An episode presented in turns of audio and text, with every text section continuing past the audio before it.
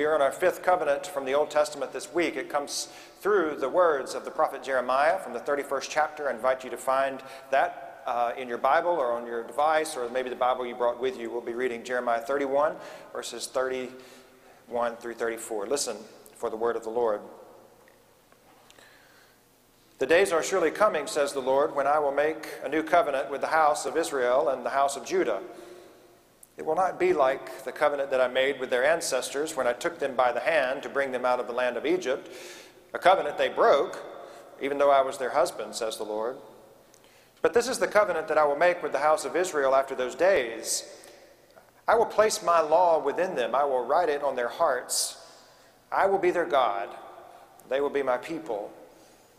No longer shall they teach anyone or say to each other, Know the Lord, for they all shall know me, from the very least of them to the greatest, says the Lord.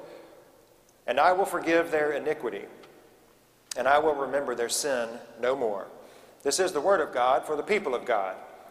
Thanks be to God. I brought a, a document with me today that's quite important to, to my ministry and uh, to who we are as a, as a staff here at First United Methodist Church. Shortly after arriving here uh, in 2019, uh, we decided that we wanted to, to do something to really galvanize ourselves and, and think about the next several months, several years of, of ministry together. And so Jillian, uh, as wise as she always is, she said, I know, let's write a covenant. So we began thinking about covenant and the words, and for six to seven weeks, uh, the program staff uh, developed a covenant together. And the, the main headings, I'm not going to read you all of the, the pieces of it, although I'd love for you to look at it at some time. You might want to adopt a covenant for your family, or you might want to adopt a covenant uh, in your own workplace uh, or with the other uh, spheres of influence. But it talks about how the, the clergy will relate to the staff and how the, the staff will relate and treat one another, and how the, the staff and the ministry teams will will treat the pastors and how we will resolve our conflicts and our differences, and how the entire staff, clergy and all, will be in ministry with the congregation and with the community. And there's bullet points under all of that, most of which are founded on trust and respect and, and boundaries. We have a line in here that says, you know, we're not going to be texting and calling each other on one Sabbath, and so we've identified Sabbath days and we try to protect that so that we all may keep it holy. And this document has been a tremendous asset to who we are. We always are reminding ourselves we're in covenant, we're in covenant, we're in covenant with one another. Now, I didn't make them prick their finger and smear blood on it. We said that about covenants. Covenant means cut. One cuts a covenant, but we have all signed it, and we all have a copy of it. We keep it with us to remind us about our guardrails, to remind us the direction we're going, to remind us how we're going to think and, and treat and relate to one another. But but the contents of this, this document are one thing, and we've signed it, and, and I actually have cut one of the corners because, you know, you cut a covenant, so there's that. But this document needs to become part of who we are, of our everyday identity. And the only way that it can become part of our everyday identity is if we live it out and give it to God and say, God, we, we need a change of heart every single day. And so I think about this new covenant that comes from God through the prophet Jeremiah. This, this was Jeremiah's finest moment, by the way. I don't know that he realized it would take several hundred years for it to be embodied and, and actualized in the person of, of Jesus Christ. But here we are with the covenant from Jeremiah, the new covenant. Since we started this series four weeks ago, what we've seen is the evolution of the human and the divine relationship. And with each covenant, God is drawing a little bit closer to people. God is revealing something about Himself every time there's a covenant, every time there's a, a defining moment in the story of God's people and, and God, there's a covenant. It's cut, there's no going back when you cut life to enact or to ratify a covenant. So, this covenant today, it's a proximity covenant. Because if we ever expect the world to change for the better and to be made whole, it has to begin with an inward turn of God's people. It has to begin with a, a change of, of heart, if you will. So, along the way, as God has drawn closer and closer and closer to the lives, the messiness, the yuckiness, the stickiness of, of human life, God has always marked that with an outward sign. There's, there's been a rainbow. There's been an outward marking of circumcision with, with the covenant with Abraham. There's been the tablets of law with Moses. There's been a dynasty and would be a temple with, with David. But now it's so different. This covenant, this new covenant, founded on hope and redemption and forgiveness, it's one that will require the heart of the people to be cut, to be pierced, to be hurt and wounded in some way. Circumcision of the heart is what we're talking about now. God will cut to the heart of the matter because the hearts of the people matter to God. God will put God's law in the hearts of people, and God says, I will be their God, and they shall be my people. Not, I might be their God, and they might be my people. This is how this relationship will work. I will be their God. They shall be my people. And no longer, no longer will the law remain an, an external document like our staff covenant. No longer would the hardened stone, breakable Ten Commandments be that which defined the relationship with God and people, because now the, the law of God would be placed in the broken, tender hearts of people, where it cannot be broken anymore. God's ways cannot be relegated to stone tablets in the ark of a temple and the temple of, of the people in a city that was established by, by David. All of that was gone at this point Jeremiah was, was prophesying. Think about it. The temple had been completely razed. The Davidic covenant cut off, no more. King Zedekiah was, was whisked away in chains. And the idea is amid all of this rubble and chaos and madness, there's no temple. And if there's no temple, there's no God. And if there's no God, there's no covenant. And if there's no covenant, there's, there's no fidelity. And people were left asking, Have we been abandoned by God? I get that. I get that. Anyone ever felt abandoned by God? Well, the good news amid all of this is that sometimes God's name is spelled H O P E, hope. We always have hope. It reminds me of a story I, I ran across this week. It's a story about Dick and Rick Hoyt. They may not be household names to you all, but their legacy should be quite familiar because beginning in 1980, Dick Hoyt and his son Rick Hoyt completed 32 Boston marathons together, but not in the conventional way that, that we might understand because you see, Rick was a quadriplegic with cerebral palsy after umbilical cord was wrapped around his neck at an early age. And so, speaking with the Today Show in 2013, the father, Dick, said, So many people said, forget Rick, put him away, put him in an institution. He'll be a, a vegetable the rest of his life. And then he said, Well, today he's 51 years old, and we haven't figured out what kind of vegetable he is, but that vegetable has been turned into a bronze statue. Against so many odds, Team Hoyt ran 32 Boston marathons. They camped, they rafted, they skied, they swam. Rick went to public school. He graduated from Boston University, and, and over time, they completed 1,100 races together, including 257 triathlons. Did you read that this week? The father was often quoted as saying, We run for people who think they can't run. We run for people who think they can't run.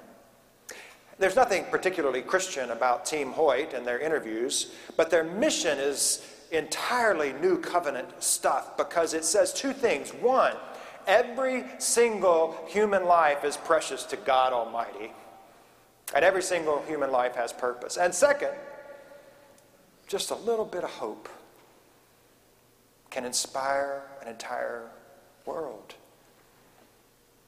So, if we know anything about the covenants, if we've learned anything about the nature of God,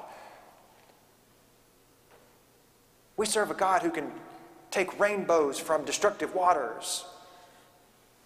We serve a God who birthed a nation from a very improbable couple who delivered slaves from Egyptian tyranny, who overthrew all the enemies of Israel, the one who would build something from the rubble and establish a new covenant that had nothing to do with bricks and mortar, but everything to do with the tender chambers of, of one's heart. And the same God will bring life from the very jaws and grasp of death itself.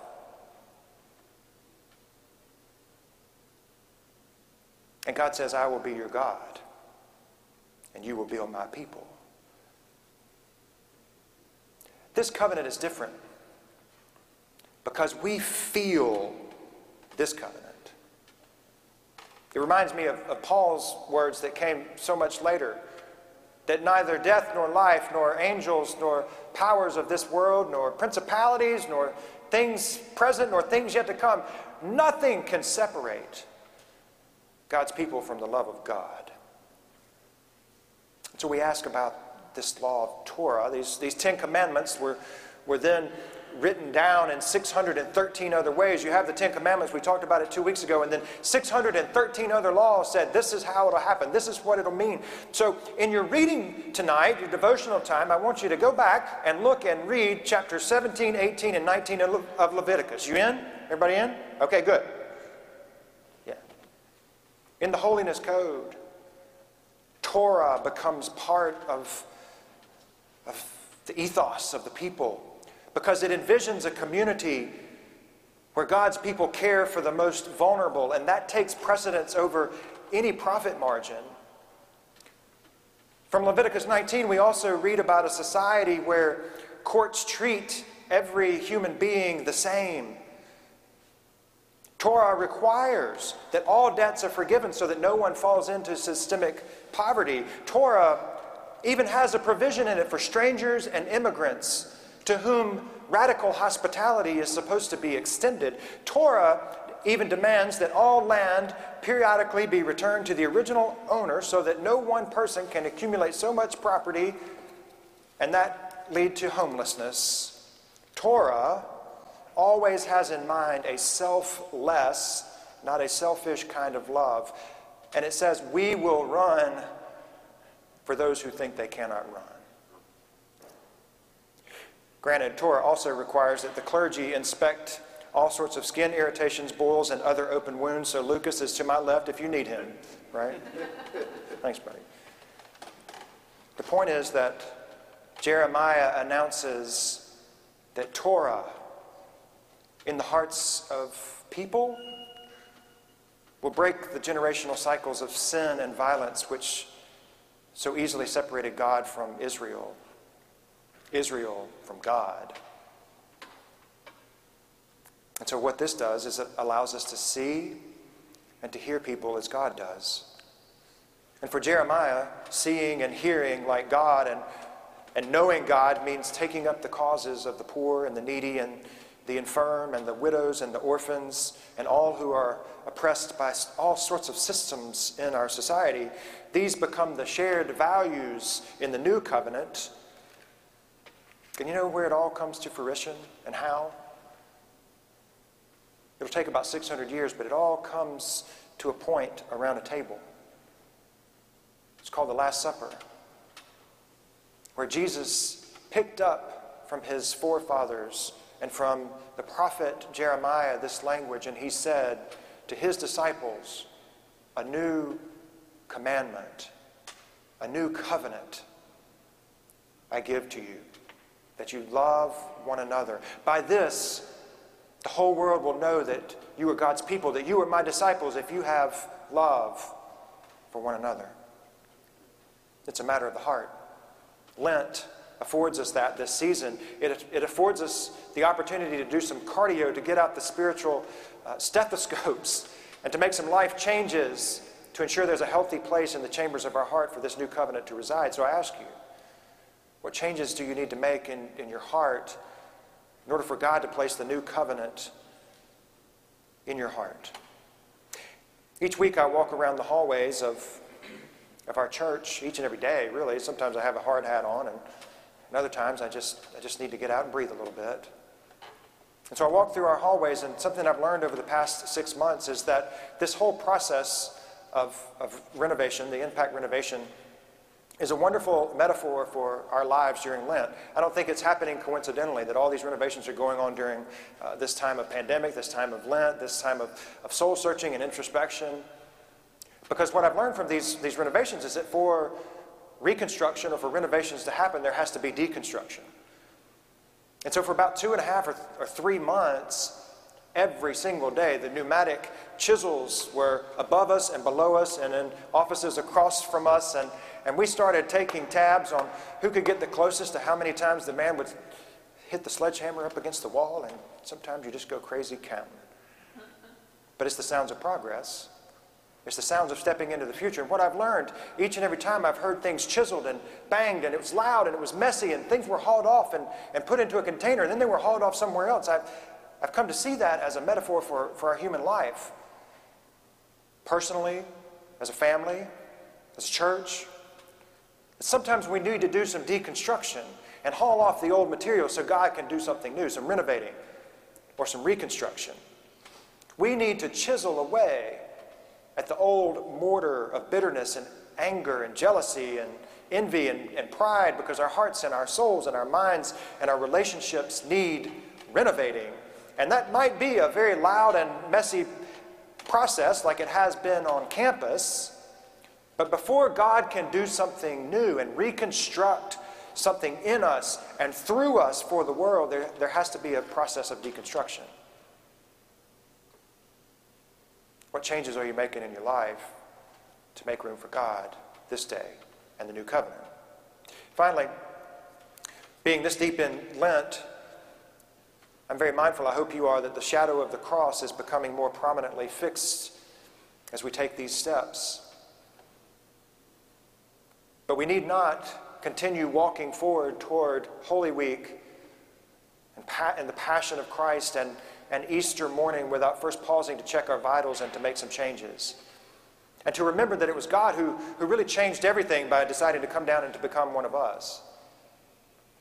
So I want to encourage us as we begin making our way forward to this meal, this table where the covenant was ratified in and through Jesus Christ, that we don't take another step forward toward Easter if we're not willing to allow something in our lives to be crucified so that Christ can raise it back up.